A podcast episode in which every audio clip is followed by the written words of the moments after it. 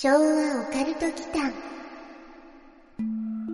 昭和オカルト祈間にようこそ。ここは昭和世代のおっさん二人が令和の今実話怪談や都市伝説オカルトスポットについて異なる立場に分かれてゆるーくディベートするチャンネルです。どうぞごゆっくり。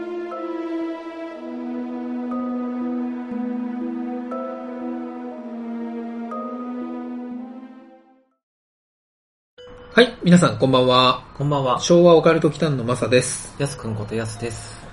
やすくん、はいはい。まあ最近ね、おかげさまでいろんなご投稿をね、うん。メールなり、Twitter の投稿フォームなりから、こういただくようになってるんですけれども、はい。できればね、いただいたものはあまねく紹介したいなとは思ってるんですけど、これ僕らの方からこういうテーマ欲しいですっていうのも示唆してもいいんじゃないかなと思ってて、うん。何を投稿していいのかわかんないっていう方もいると思うんでね、ああ、確かにね。そうそう。今後、ちょっと考えているテーマに近づけたいかなというふうには思ってるので、はい。うん。だけどさ、例えばね、バミューダトライアングルに関する投稿くださいって言ってもそれは難しいと思うから、うんうんそうじゃなくてっていうところの募集をかけたいかなと思います。まあ、な基本何でもいいんですけどね。うん。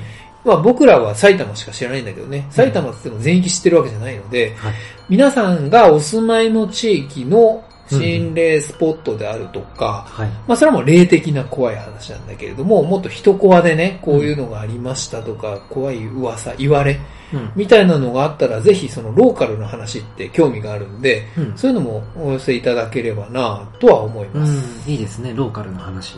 うん。うんそしたらその地域に関することをちょっと調べつつ展開できた方が面白いかなと思ってるんで。はい。まああとはアニメ、うん。ドラマ、はい。映画、うん。まあ何でもございます。これは僕の分野かな。うん。うん。うん。で、取り上げてほしいものとか、ネタがあればね、うんそういうのもいただければなというふうに思います。まあ今後やろうとしてるのは、Google マップが結構好評だったので、うん。世界のその Google マップで見つかった不気味な場所、ゾッとする場所、おかわり会みたいなのをまたやろうかなあというふうには思っています。それに絡めた投稿とかもあると。ありがたいですね。そうですねうん、こんなとこ見つけましたとかっていうのもあったら教えてください。はい。はい。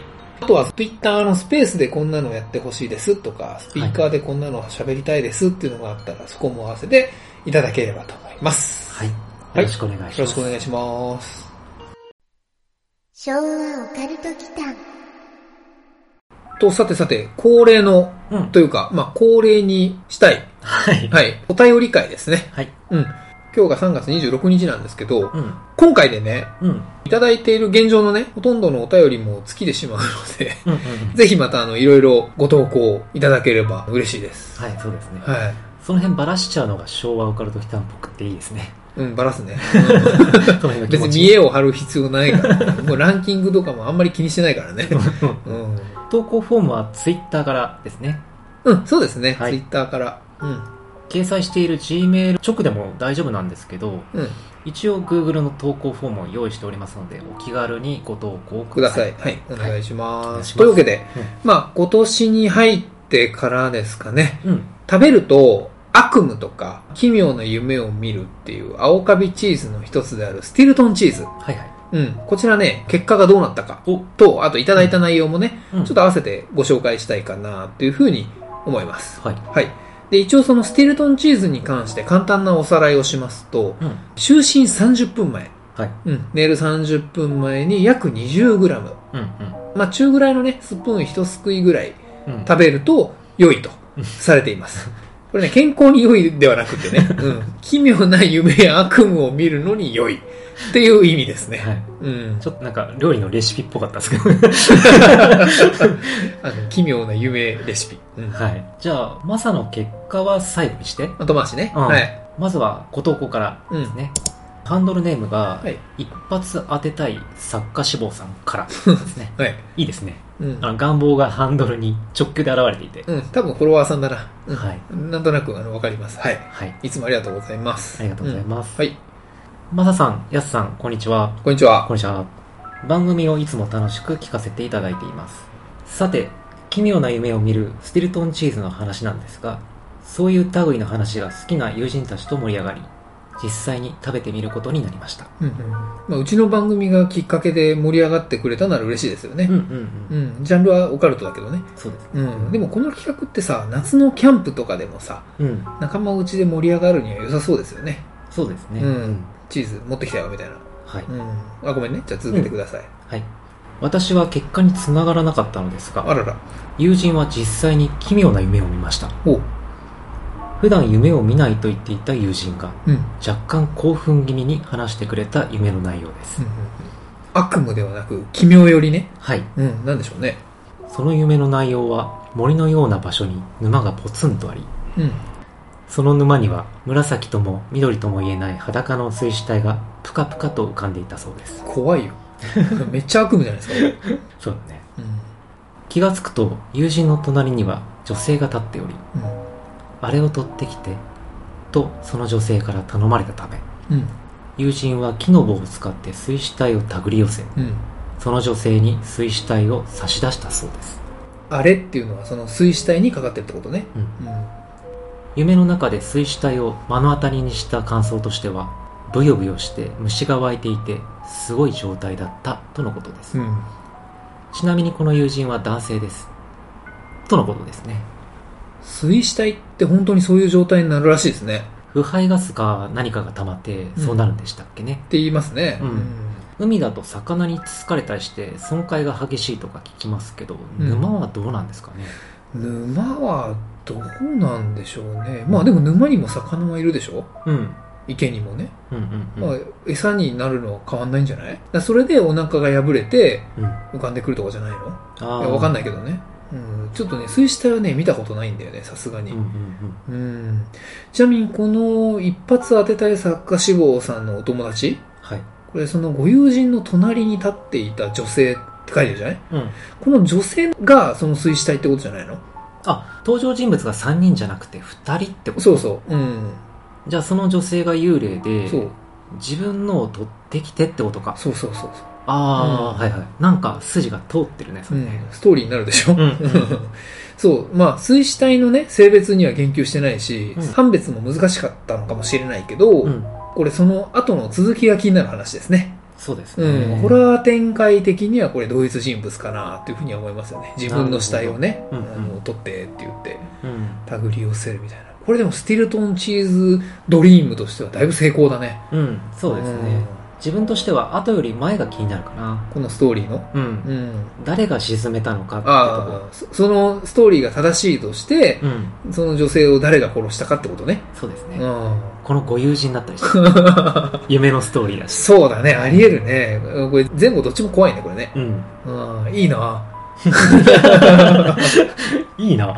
いやいや、スティルトンチーズを食べてね、うん。そんな夢が実際に見られたっていうのはなかなかいいなと思ってね。その沼にね、もし見覚えとかがあったら怖いんですけどね。ああ、僕のあのバイクシェアのポートと同じようにね、はいはい。過去回もしよかったらバイクシェアの回っていうのをぜひ聞いていただければと思うんですけど、うん。うん、そういうことがあったら怖いね。そうですね。うん、今後もし観光とかでね、うん。行った先で同じような沼があったらこれ要注意かもしれないですね。ああ、要注意ですうね。ん。はい。では続けて、はい。スティルトンチーズのご投稿、もう一つあります。はい。ハンドルネーム、ケサランパサランさん。ラテン語でなんとかなるさ的な？それ、ケセラセラだね。あ、違う？んケサランパサランはね、あの、綿毛みたいな空想上の生物ですね。あユーマみたいなやつ。あ、うん。ユーマの方だったそう、か。そっちの方。うん。は はい。はじめまして。じめまして。いつも楽しみに聞かせていただいております。はい、ありがとうございます。ありがとうございます。多分、お二人の同年代のケサランパサランと申します。うんうん。まあこれ、僕ら年齢は明かしてないんですけどね。うんまあ内容聞いてると世代の人にはこうピンとくるワードがいろんなところに はい。随所に散りばめられてますからありね。ますからね。うん。逆に平成世代リスナーはその辺をどう解釈しているのかちょっと気になるところですけどね。うんうんううんん。わかる人だけにわかるワードの時もありますもんね。そうだね。うんはい、続けます。はい。先日、話題に上がっていたスティルトンチーズを食べた時の実体験を投稿します。はい以前からスティルトンチーズを食べて寝ると奇妙な夢を見るという話はどっかで見聞きしたことがありました。うん。まあ割と話題になっていた時期はあったようなんですよ。これね。うんうん僕がよく見ているサイトでいけばデイリーポータル Z だったかな？の編集部さんなんかがね、みんなで試してみたみたいなレポートもありましたけどね。うん。うーん。はい、続けます。はい。ちょうど1年前に近所のスーパーにスティルトンチーズが売られたので早速購入しました私は普段夢を見ないし覚えていないのですが就寝前に蜂蜜をかけて1回 30g を3日間試してみたところ食べた3日ともにうん夢を見たことを覚えていましたはい。その中でも1日だけ鮮明に覚えていた内容が冷蔵庫の冷凍室がオーブンになっていたという奇妙な夢ですほう。大したことではないですがこれが私の実体験ですああ、ありがとうございます。なるほどがとうんねまあ普段見ないし、覚えてもいないっていうスタートラインからすると、だいぶ前進してる感じしますね。全身なの前進だね。うん。脇道のような気もしますけどまあ夢ってね、見た時はね、見るんだけど、起きた瞬間忘れるってこともあるからね。ああ実際に。あれなんか見たんだけどなーっていうのもあるんですけど、まあそれを覚えているっていうのはなかなか珍しいことらしいですよ。冷凍室の中まで開けてみて何が入っていたかで奇妙かホラーかシナリオが変わりそうですけどね夢の内容がね。うんそこまでは見ていない感じかなうん。うんまあこれでも、冷凍室がオーブンになってる時点でだいぶおかしいですよ。うんううん。んまあホラーではないけどね。うんうんうん。まあ冷凍の鶏ごぼうチャーハンとかがね、こう冷凍していたはずなのに、もうね、オープンで熱されていたみたいな、出来上がってました みたいな、嫌だもんね、それはね。嫌だけど怖くはないね怖くはないね。うん この方にはぜひもう一度ね3日ぐらい続けてほしいですよねそうですね。なんかだんだんこう、順を追って怖くなっていくかもしれないからね。うんうんうん続きが気になる内容ではありますはい。ではマサの方聞いてみまあ、しょう僕？うんあのね、ようやく見ましたよ。はいうん。と言ってもね、前にも言ったように、食べない日でもだいぶおかしな内容の夢は見てるんですよ。確かにねうん。だ今回はね、ゴルゴンゾーラとうんスティルトンをちゃんぽんにして、食パンに乗っけて、はいオーブンでね、熱してから食べました。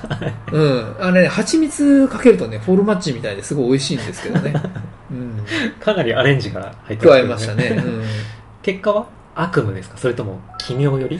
うん。うん、奇妙かな。んうん。というかね、明晰夢ですね。はいはいうん。3年ぶりぐらいにね、明晰夢を見ました。うんうん、明晰夢っていうのは、まあ、睡眠中に見る夢のうちに自分で夢であるっていうふうに自覚しながらね見ている夢のこととされていて、うんうんまあ、明晰夢の中ではその夢の状況を自分の思い通りに、まあ、変化させられることが多いというふうに言われていますね夢の中であこれ夢だって分かることってなかなかないよね。難しいんだよね、ううん。ん浅いのか深いのかよく分からない状態ってことかな。そうですね、うん。うん。マサはどういう状況で気づいたの？まあ、明晰夢うん。まずね夢の中で前に住んでいたあたりのね駅のロータリーに僕いたんですよ。うんうん。具体的に言うとね、まあうん。前に住んだとこだから問題ないと思うんだけど、ん。JR 中央総武線のね、東中野駅なんですよ。うん中野と大久保の間にあるんですけどうんね。うんうん。あの辺、うまいラーメン屋があるので、今でもよく行くんですけど、うんとにかくね、そのロータリーで、あ、これ夢だって気づいたんですよ。うんで、目覚めないんですよね。うんだから、あ夢なんだけどなって思いながら、全然覚醒しないから、だはいからその辺を歩いてる、無言でね、うんあの、OL さんとか女子高生に、これ夢ですよねって聞いてるんですよ、僕が。うん聞いてもらってんだそう。OL とか女子高生が出てきた時に時を止めようとしなくてよかったですよ それ、それあれじゃん。それ99%がやらせって言われてるやつじゃないですか。まあ1%は真実だって言われてるけどね。そっちのね、方面には、うん、あの SOD 方面にはなかなか行きたくないのでね、うん夢の中ではね、行かなかったんですけど。うんまあでも、なんかね、答えがね、ちぐはぐっていうかね、夢ですよねって聞いてるんだけど、うん OL さんとかがね、中野に行けばいいと思いますとかね。うん？うん中野に答えがありますとかね、そういう回答ばっかりなんですよ。全員？そんな感じ、そうそう、うん。中野行けってそう、中野に行けっていうね。郷中野。誰に何を尋ねても、んもう中野にある、中野が最適解、中野しか勝たんみたいなね。まあ、勝たんは言ってないけど、まあ、ごめんこの辺のね、セリフ回しは本体が僕なんでしょうがないんですけどね。うん。で実際に中野行ったの？夢の中で。こっからね、ちょっとミステリアスというか、まあ、不気味なんだけど、うん。東中野駅のロータリーっていうのが高架になってるんですよ。うん。中野方面が見えるんですよ。うんうん。うん、結構あの景色が開けていてね。うん。で、ちなみに元モームスのね、どなたかがね、あの人身事故を起こしたあたりがその辺なんですけど、うん、ワゴンでねう、ん。人を引いちゃったのがあの辺なんですけど、まあ、夕焼けの時間にはあれすごく綺麗なんですよね。中野方面に夕日が落ちるんですよ。西方面でね。はいうん。で、その夢の中で、まあ時間は昼頃なんですけど、中野川だけね、真っ暗だったんですよ。あれ？真っ暗っていうのは、雲がかかってて、局地的にってこと？表現がね、ちょっと難しいんですけど、なんかね、黒いベールがかかっていて、線路の途中から中野方面がもう真っ黒になってて見えないっていう状態だったかな。うーうんん。昔住んでいて、うん。今でもたまにそこを使うっていうことなら、うん。風景は脳に記憶があるってことですね。あ、そうだね。んうんうんうんわからない部分が真っ黒になっているってこともでもなさそうですね。違う違う。うん。全然わかってる。う。うんん。だからね、奇妙だからね、合理的な理由はできないんでしょうけどね。うんうんうんまあ、なぜなら奇妙でしたっていうね、うんことなんで。で、そこにね、電車に乗って僕向かうんですよ、実際に。あ、あ、じゃあ中野行くかと思って。向かったんだ。向かった。うん。そしたらね、途中で電車が止まってね、あら。車掌さんが、まあ、次は中野、中野、でも今日からここから先はほやほやほやで行けなくなりましたみたいにね、言われたところで目が覚めたっていう、そんな夢。車掌さんは何て言ってたの？うん、ここから先は、ほやほやほやで行けなくなりましたっていう。そうそうそうそう。聞き取れない。うんうん。うん、なんか何言ってるかよくわかんなかった。ううん。まあ、スティルトンチーズのね、効果だから別に何かをこう予言したりとかね、予チームとか暗示しているわけではないと思うんですけど、はいはいまあでももしそういうことだとしたら、中野は消滅するってことだよ。まあ中野が中野じゃなくなるっていう意味かもしれないね。秋葉原が昔の秋葉原じゃなくなったみたいなさ、うんうんうんうん、そういう意味かもしれないですけどね。うんうん、まあそんな明晰夢も見ましたよ。へうえ。ん。まあ結構ね、コントロールができたかっていうとそうでもなかったけど、うん。まあでも夢だっていう認識して、そんな変な夢を見たってことかな。うん。まあでもスティルトンチーズ自体はね、ちょっとレシピをいろいろ開発したので、うん。夢目的じゃなくてもね、はい。今後ちょっと、まあ一番ね、何の番組かって言われるとあれなんですけど、うんおすすめの食べ方はね、トルティーヤを買ってください。うんトルティーヤを買って、はいそこにゴルゴンゾーラとスティルトンチーズをまぶしてう、ん。で、蜂蜜うん。をかけて、うん。オーブンで、こうちょっとね、とろけるぐらいまでね、してください。こう完全にもうフォルマッチですね。うん。めっね。ちゃ美味しいですよ。ううんん。そうすると変な夢も見れるし、フォルマッジも美味しいし、まあ一石二鳥ですはい。と。うん、いうことです。うんはい。昭和オカルト祈間はい。というわけで、うんまあ今回はお便り会ということで、Twitter に貼ってある投稿フォームからね、うんまあお便りを結構いただいておりまして、はい。ありがとうございありがとうます。ございます。うん。今回はお便り会だから、このまま行くのかな？うん。でも、他のメインテーマに関連があったりするときはくっつけたいですね。そうだね。まあそういう使い方もしたいなとは思うんですけど、まあ最近メインの話が長くなるパターンがあるのでね、うん。まあ体験談も踏まえると、まあ深みを増して良くなりそうだよね。よりね。ね。さて、では今回は僕が読み上げさせていただきます。はい。えっ、とね、ハンドルネーム、モッサンさんから。うん。これ、あの、さかなクンさんみたいな感じなの。モッサンさんから。本当だ。うん。はじめまして。えー、いつもお仕事中に楽しく拝聴しております。ツイッターの更新も大変興味深く拝見しております。はいありがとうございます。えーこの度、昔父に聞いた不思議な体験談をとふと思い出しましたので投稿させていただきました。つかみどころのない話かもしれませんがご容赦ください。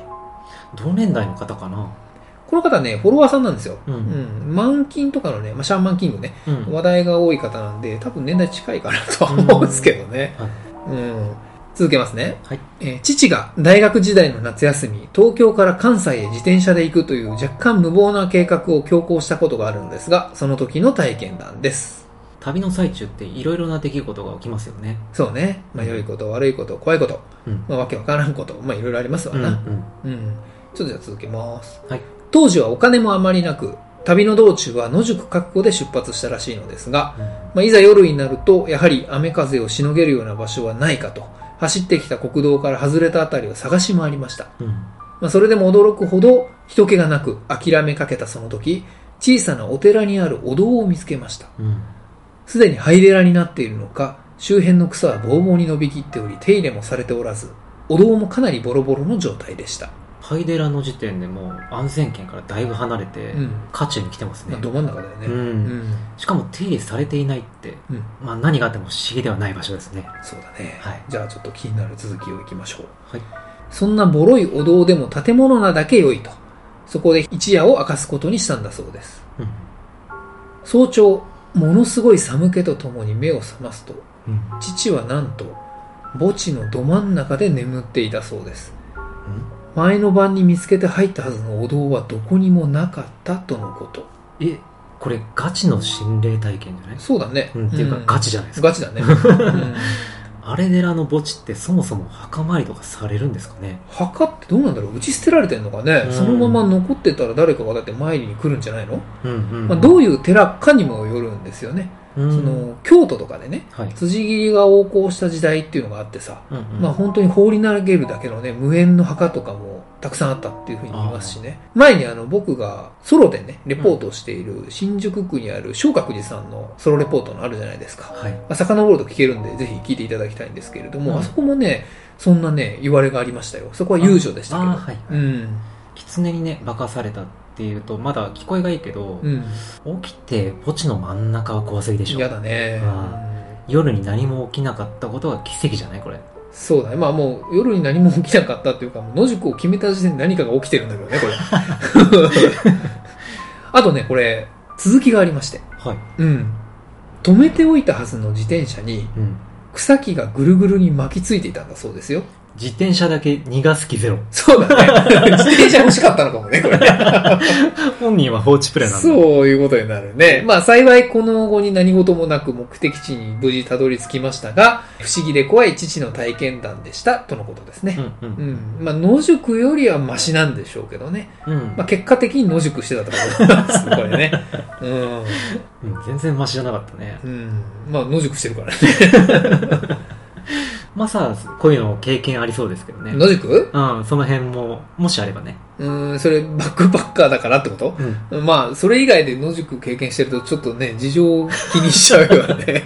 大丈夫ってなっちゃうよねう。ん。うん。まあ、このモッサンさんのお父様の気持ちは僕的にはすごくわかりますね。うん。まあ、僕が言うのはちょっと現代病かもしれないんですけど、うんスマホの電波がね、うん。一切入らない山奥の荒れたキャンプ場とかにね、うん。こうソロキャンとかに行ったことがある人は、まあ同じような気持ちがわかると思うんですけど、うん。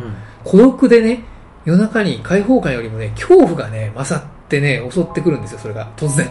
うん。そういうシチュエーションがないけど、なんとなく想像はできるかな。うんうん。電波から隔絶されてると不安だもんね。まあ、現代病だよね。ね。うん。バックパッカー中は？あ、僕？うん。携帯解約して行ったって言ってたけど。まあそっちの方が近いか。うん、確かにね。まあどことも知らない海外のね、うん。地で日本語も絶対通じないどころかね、英語すら通じないような場所がいっぱいあったからね。うんうんうん。そういう場所でスマホもない時代に野宿か。うん。うん、やってますね。やってる。うん。まあやっぱり安全性が一番大事なんですよ。はい。なので、なるべくね、どんなとこでも宿泊するようにはしてたんですけど、うんうん。国境越えのバスとかね、うん。ガチでね、30時間とか乗るケースがあるんですよね。30時間。そう。うん飛行機でもそんだけかければね、うんどこでも行けますね。まあ今行けるよね、どこでもね。うん。東南アジアの山越えのバスとかそうあ、いうそうそう。ことかな？うん、そういう場所。そういう感じですね。うん。結構昔の記憶なんでね、ディティールがちょっと間違ってるかもしれないんですけど、はい。記憶に頼ってるところがね、うん。あるから、確かね、ベトナムのね、首都のハノイはい。から、ラオスね、うん隣国の、うん、ラオスっていう国があって、そっちに行く方面のバスだったと思うんですよね、そのはい30時間っていうのが。ビエンチャンっていうラオスの首都に向かうバスだったんですけどね。うんうんこれがそれぐらい乗った気がするんだけど、休憩所がほとんどなくって、うん。トイレ休憩がね、運転手の気分でね、不定期にある程度だったんですよ。日本だとね、高速のサービスエリアとかパーキングエリアだろうけど。ん恵まれてるよね。あうんあまあそういう整った設備は期待しない方が良さそうだね。そうだね。そういうサービスエリアとか以前にね、うん。バスがそもそもね、うんあの、安くんが想像してるようなバスじゃないからあ、ね。違うんだ。うん、だいぶカオスですよ。まあ日本みたいなね、整った綺麗なね、うん。もんじゃなくて、まあ乗り合いバスって言われてるやつなんで、うんまあもうぎゅうぎゅう詰めですよね。うん隣のね、おばさんが5センチの距離でね、うん。ナイフを取り出して、リンゴ剥き出したりとかするからね。お、びっくりした。本当、本当やばいですよ。うんで、ガタンってこう、ね、うん舗装のないところで揺れた時に肩に刺さったりしたことあったからね。おお、うんびっくりしたって思って。で、もう、ごめんごめんごめんみたいな感じで、そのリンゴ一切れで許されたりとかね。日本じゃ考えられないでしょ？刺さっちゃってんだ。そうだよ。血出てるみたいなね。え これで許してみたいな感じで、うんリンゴくれたりしたんだけど、うんそれやばいね。やばいでしょ、うんうんで、まあその夜の23時とかに、うん。まあどっかの山間にあるね、うん。トイレにね、停車したんですよ。トイレ休憩ね。はいはい。うん。で、自分もしたかったから、まあ窓から飛び降りて茂みに入っていったんですけどね。まず窓から飛び降りるんだ。そう。あの、昼は違うんだよ。あの、降りたい時に、あのツーリストがね、ドンドンドンってこう叩いたりすると、こう止まってっていう合図になったりするんだうん。うん。うんけど、、まあ深夜だったから、うん。もう寝てる方も多かったんでね、他の人に迷惑かけたくなかったんで、感じだ。そうそう。だから窓から降りたっていう感じかな。しかも茂みに入ってったってそれトイレじゃないね、もうね。まあそう、トイレ休憩ね。うんうん 女性は茂みとか大変そうだそうだね。まあカンボジアでも茂みでしたね。カンボジア真っ昼間でも茂みだったよ。で、まあ済ませてね、うん。戻ってきたらさ、うん。バスがいないんだよね。まさかの置いてきぼり。そう。あれさ、天候とか、うん。まうん、取るわけないか。うん、そう、んうん。その感じだとね。そう。上院リストなんてないからね。で、隣でリンゴ剥いてたおばさんもその時間はもう寝てたからね。ああ。うん。しかも冗談抜きで当時のラオスの山岳地帯っていうのが、うん。まあ、観光客を襲う山賊が出るっていう注意喚起が外務省から出てたんですよ、あ実際に。うん。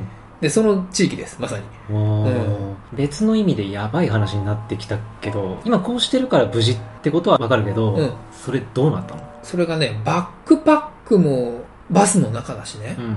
ほぼ手ぶらな状態なわけですよ。マジか。うん。だけど、パスポートはさすがに腹巻き型のバッグみたいなのがあって、うんそれに入れてたから、まあ身につけてはいたんでね。うんまあ、最悪どうにかなるにせよ、サブバッグは持ってたかな。うん。で、お金は分散してたんで、はい。サブの方にも若干ながらね、うん。あったんですけどね。うんうんでもメインのバックパックの方に大半のトラベラーズチェックがあったから結構積んでましたね。うん、トラベラーズチェックって何？あの、小切手みたいな。ああ、知らないか。うん。あのね、もう今現在はね、その制度そのものが廃止になったはずなんですけど、うん。僕がバックパッカーだった当時はまだ現役でしたねうん。旅人用の小切手。あ、やっぱり小切手。うん。パスポートと同じサインがないと現金化できないってものでね。うんで、現金化も銀行じゃないとできないんですよ。はいはい。で、番号を控えておけば再発行もできるっていうものでね。だからもしもそのトラベラーズチェックが盗まれても、うん。まあ戻ってくる確率が高いっていうものだったんですようん。ね。うん。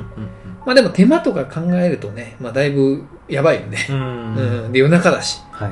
で、時間以上に危ないのはう、ん。真夏だったんで、うん。蚊がいっぱいいるんだよね。野宿して起きたら顔がパンパンになってるとか嫌だもんね。まあそれ以上にデング熱とかね。あ、そっち？うん。蚊が媒介する方ね。はいはうん。だから民家探したんですよ。い。うん。で、ようやく見つけた集落があってね。うん。まあ明かりを見つければいいわけで。うん。真っ黒だからね。まあ怖かったんだけど。うん。まあ身振り手振りでなんとか伝えてね。おう。っていうか、旅人風だったから、相手側もなんとなく察してくれたみたいなね。ああ、よかっうん。で、ラオスはね、物価がめっちゃ安くってた。、うん。1000円、日本円でね、うん。1000円でも現地通貨にすると、ビニール袋いっぱいの札束になる感じだったんですよ。うん。まあ、はした金だしね。うん。で、それ、束で持ってたから、うん渡したら、納屋みたいな場所で一晩泊めてくれることになってね。農場せずに住んでよかったじゃない、まあ、ギリギリね。うんモッサンさんのお父さんの墓地よりだいぶマシです。そうだね。うんうんどっちか選べって言ったら、マサの方選ぶわ。まあ、墓地の、アレデラの墓地のど真ん中か、うん。納屋か。うん。でも、日本かラオスっていう、あれもあるんだけどね。うん。そうか、安くはそっちを選ぶのね。うん。うん。でもね、うん朝起きて、うん。その家で朝食もね、お呼ばれすることになったんですけど、壁にね、うん。戦争で使う AK47 的な銃がね、かかってたんですよね。おっと。これマジ。ラオスで置き去りにされて一晩5厄介になったら山賊のオタクだった件みたいな。そんなラノベ風に言わないでほしいんですけど、とにかくね、言葉が何も通じないですからね。うんうん。まあ、山賊だったのか、まあ、うんはたまた山賊から防衛するための武器だったのか、ああ。わかんないけどね。うん。まあ、でもね、エアガンではなかったよ、あれ。うん。ううんん。本物でしたよ。うん。うん。なんならね、その数ヶ月後に、はい。アラブの方、中東の方行ってるんですけど、うん本物の AK47 をね、うん。撃たせてもらったんだけど、うんうんうん。その時にね、あ、やっぱあれ本物だったんだなと思ったことだからね。うん。もう質感とかそういうのそうそうそうそう。それさ、逆に？うん。うん。バスにバックパック置き忘れてきたから助かった説ない。ああ、なるほどね。うん。うん。だって、身軽な状態で置いてけぼり感があったから、こいつ襲ってもなんもねえなって思われたとしか。そう思う？うん。ああ、なるほどね。うん。ああ、そうだったのかもね。うん。危ね。そうか、そうか、そうだったんだ。うん。ああ、でバックバック持ってたら逆に全部取られてたってことね。そう。ああ。身ぐるみ剥がされてたってことか。そう。被害が大きかったかもしれないですああね。、今気づいたわ。10年以上経て。うん。うん。で、そのメインのバッグの方は、その後無事だったの？ああ、あのね、結果から言いますと、うんまあその乗り合いバスに乗っていたツーリストが僕2階にもいてね、うん。まあ地元の人もいっぱいいたんだけど、うんイスラエルのね、バックパッカーのカップルがいたんですよ。はいはい。兵役逃れでね、東南アジア旅しているイスラエル人ってめっちゃ多いんですけど、あその人たちがまあ僕のことを覚えててくれててねー、うんうん。うん、まあ休憩所とかで一緒にご飯食べたりしてたから、うん。バッグをね、預かってくれてたんですよね。ああ、うんよか。ったですね。そこまでどう行ったのかの手段も話す？電車とか。ラオスはね、電車ないんですよ。あ、ないうん、しかも、山間部ね。うん。うん。その家の人たちが、まあ、道を行く他の車に声をかけてくれて、うんうん。まあ、荷台みたいなところにこう乗せられてね、それで連れてってくれたんですけど、うんこれあんまり言いたくないんだけど、はい。こうぼったくられそうになりましてね。うん、US ドルで、まあ、もちろんそんな行為で運んでくれたわけじゃないからね。うんうん。100ドルとか、まあ、それに相当する金額を払えっていうふうに脅されたんですよ、降りるとき。さらっと話してるけど、うん。いろんな怖いポイントあるからね。あ、そう？ううんん。まさの今日の話。あ、今日、あ、さっきまでの話ね。うん、そうだね。いろんなピンチがあるね。うん。うん。さすがにそういうシチュエーションだと払うしかないかな。うーん、まあ、普通なら払うよね。うん。しょうがないもんね。命には変えられないもんね。はいまあ、命っていうか、どうなんだろうね。うん。めんどくさいっていうね。うんうんで、僕ね、各国のね、紙幣をお土産にしてたんですよ。うん。うん。全部を両替するのもできない場合もあったからね。あとはお土産にちょっと少額紙幣ぐらいをのこう残してたりしてたんですよ。うん。で、たまたま、韓国のね、うん。ウォン札を持ってたんですよ。うん。なので、ドルはないんだけど、代わりに1万円を払うよって言って、うん1万ウォン渡したのね。どういうこと？韓国紙幣で払うと何が違うの？日本円換算にすると1万ウォンって1000円ぐらいなんですよ。ああ、はいはい。うん、だから、諭吉は渡してないんですよ。なるほど。諭吉を、だから、その、日本円のふりをして、うん。1万ウォンを渡したっていうね。なるほど。たくましいな、うん、まあ、痛い出費ではあったんですけどね。うんまあ、それで乗り切ったっていう、そんな話はありますな。はい。うん。うん。というわけで、モッサンさんはい。からの体験談の投稿でした。ありがとうございます。ありがとうございます。昭和オカルト祈間さて、というわけで、お便り会なんですけれども、はい。まあ、中には過去について言及いただいているケースも増えてまいりました。そうですね。サラスタンさん事件の答え合わせなんてね、ほとんどのネタを投稿でいただいたようなものですからね。そうだね。あれありがたかったですね。はいうん。本当過去回から、うん。こうでした、ああでしたってのは振り返りにもなっていいよね。そうだね。うんまあ自分たちが気づかなかったこととかね。はい。まあそんな感じで言ってるけど、サラスターンさん事件のほとんど間違ったからね。考察がね。あ、でも一個合ってたじゃない。うんまあフロリダね。はい。そうそうね。父親がフロリダにねディズニーに行っていたってことでしょはい。関係ない部分でね。うん。まあ、スティルトンチーズもね、うん似たようなものなんですよ。その過去に話した回での言及いただいているっていうのはね。ではい。今日ご紹介するのは、まあ割とライトな感じなんですけれども、まず、ハンドルネーム、アガミンさん。はい。こちらは2021年7月9日に僕らが公開した、昭和時代に噂になった病院のあのバイトで討論。うん。ホルマリン漬けのプールに棒でつつくあの仕事、実際にあったのか噂の出所は？っていう回についていただきました。はい。うん。懐かしいですね。懐かしいでしょ？うん。うん昭和を駆け抜けた伝説のあのバイトの回ですね。うん。結局芸人さんで経験があるっていう方がいらっしゃったけど、うん。送り人的な湯管のバイトでしたっけ？そう。あんなバイトは少なくとも日本ではなさそうっていう結論でしたね。そうだね。ではメール読みますね。はい。アガミンさん。僕の以前の職場に死体洗いのバイトをしている人が実際にいました。うん。確か50代ぐらいの年齢だったと思います。まさかの。そう。また来ました。うん。実体験者の知人ですか、そう。やはり中国なのか中国はちょっと置いとこなうん。う。まあ、大学生の時に先輩から紹介されたことがきっかけで始めたそうですが、内容としては病院で亡くなった方を安置しておくために一回全身をきれいに洗うとのことです。うん。まあ、昭和の都市伝説になったホルマリンのプールに沈めるということはありませんでしたよと。うん。うんと。するとやっぱり湯管的なお仕事ですよね。まあそうなるよね。うんこの都市伝説の肝って、うんやっぱりホルマリンのプールだと思うんですよね。重要な要素の一つではあるよね。うん。でその根幹には、まあ、その知らない人の遺体をね、はい。雑に管理されてるっていう、普通なら見えない部分の知られざる闇うんうん。みたいなのがあると思うんですよね。こはいの都市伝説っていうのが。うん。で、アガミンさんの職場の方なんですけど、はい。当時の病院にはそのポジションまで人員を割く余裕がなく、人づてで募集している病院がいくつかあったとのことですね。当時はそういう職業の方がいなかったんですかねまあ、便利屋さんとかなのかな、うん葬儀屋さんとか兼任しそうな気もしますけどねそうだね。うん。確かに病院の方々の仕事ではないですもんねそういうのは、まあ、よく考えると違いますね。はい報酬はちなみにおいくら？えっ、とね、1体1万円だったそうです。うん。ただ、毎月決まった人数というわけではないので、波はあるとのこと。うん。うん。時給換算でどうなるか気になる金額ですけどね。うん、まあ、どんぐらいかかるんだろうね。はい。うん。思ったよりは高くないですよね。ああでも現在50歳代で大学時代っていうことだったら結構昔ですよね。うん、割と古いですね。ううん。ん。その当時で考えれば割はいいのかな？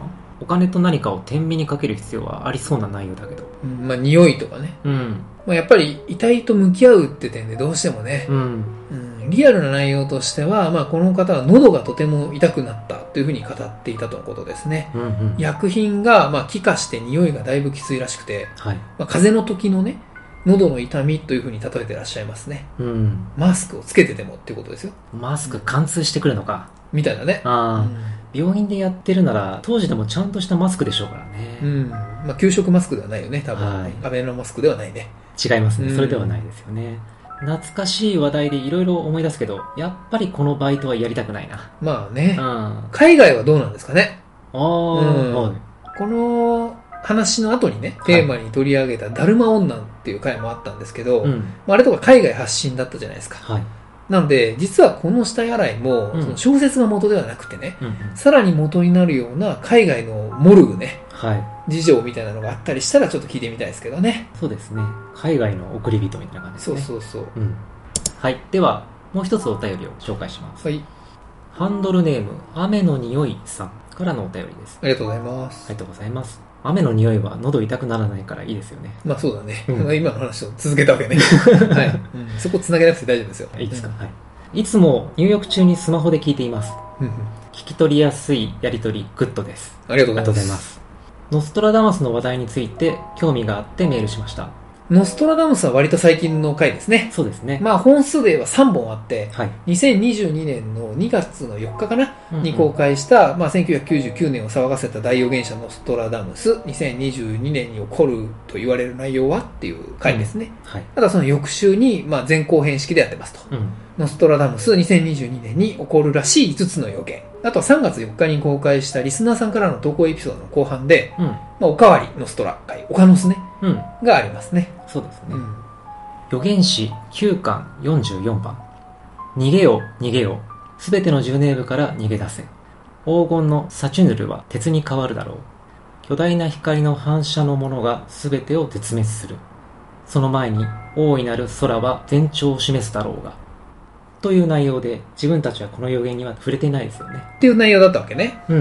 ん、雨の匂いさんの解釈もぜひご紹介してください、はい。うん、この方はジュネーブはジュネーブ条約ではないかって書かれてますね。ああその今の予言詞のやつね。うん。ジュネーブ条約っていうのは一応戦時国際法としての傷病者及び、えー捕虜の待遇改善のための国際条約っていうことですね、うんまあ、赤十字条約とも呼ばれています、うんうん。うんでもう一つありまして、うん。またはセルン欧州原子核研究機構のことではないかとのことです。ああそういう解釈をされてるってことね。はい。ああなるほどね。そっちの方が親和性ありますね、うんまあ、欧州原子核研究機構っていうのはスイスのジュネーブにありますからね。うん。うん、世界最大規模の素粒子物理学の研究所ですね、うん。ううん。ん、シュタインズゲートなんかでは悪の組織になってるんだけどね、セルンが。はいはいさらに続けると、うんはい。黄金のサチュルヌは農耕の神なので小麦のことではとのことです、うんうんうんうん。サチュルヌは、ローマの、まあ、神話に登場するサトゥルヌスのことらい、しいですよ。僕、この辺の知識あんまりないんで、ちょっと調べてみたんですけれども、まあ、別名みたいな感じだよね。うんうん。サチュルヌね。はあサトゥルヌス。なんか、絵画であった気がする。我が子を食らうサトゥルヌスっていう有名な絵画があった気がするんでね、かなり怖い絵だったけど、まあ、それはまた別にしましょう。これね、農耕の神ですね。うんうんうんうん。黄金で農耕っていうことで、まあ確かに小麦を連想しますね。そうですよね、うん。後半の巨大な光の反射のものはつまり核とか原発？ああなるほど。うん。セルンの事故で発生したブラックホールのことではないあーそっちねかという解釈が寄せられてます。ああ、てっきりあのロシアとウクライナの問題に紐づけてらっしゃるのかはいと思ったら違いましたね。そうですね。なるほどね。つまり、ジュネーブにあるセルンのミニブラックホールの実験がね、うん事故って小麦が鉄のように、つまりこれ食べられなくなるから逃げろってことかな。うん、そう解釈できそうですね。わからない方のためにはしょって説明しますが、セルンがね、うん本当に極小のブラックホールを生成する実験っていうのを過去に行ってるんですよね。その際に地球が消滅してしまうのではっていう不安が、まあ、いろんな方面を駆け巡って、うんまあ、ゲームとかでもね、はい。テーマとして使われたりした感じなんですけどね。う。うんん。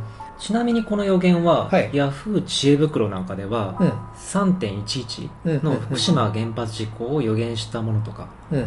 あるいはチェルノブイリでは、なんてことも書かれてますね。やっぱりなんか核とか放射能に紐づけることが多いってことかな。そうですね。なるほどね。まあ、ジュネーブが入ってる時点で、ロシア、ウクライナの今の問題に紐づけるのはちょっと難しい気がしますけどね。うんうんうん。まあ、この予言が表すことは、まあ、食料危機が訪れるってことかな。しかも人間のせいでね。うん。うん。まあ、もし、雨の匂いさんがね、おっしゃってるみたいに、ブラックホール実験ということだったら、この地球消滅だからね、小麦どころの話じゃなくなっちゃうんでね。まあ逃げよう逃げようって言ってるから逃げられる範囲だろうね。まあ、だといいんだけどね、うんその逃げるは地球からっていう説もあるけどね。お まあ、ちょっとね、今いろいろ世界情勢が危ういからね、はい。何を我々は気をつけて生活していったらいいのかっていうのが結構不安になるんですけどね。うんけど、まあ、そのロシアとね、はいウクライナもそうだけどさ、日本に矛先向けてきたりもしてるじゃない、ロシアが。うんうんだけどね、自分たちが深く考えても解決できないことの方が多いから、うん。もうあんまり考えない方がいいんですよ。そういうのはね、うん、正直、うん。どんどんちょっとね、うっ崩してっちゃうからね。うん。まあ今を生きることにね、まあ、必死になるべきでしょうね、とは思いますよ。はい。うん。はい。というわけで、投稿ありがとうございました。ありがとうございました。ありはい。じゃあ今日はこんなところで、ありがとうございます。がとうございます。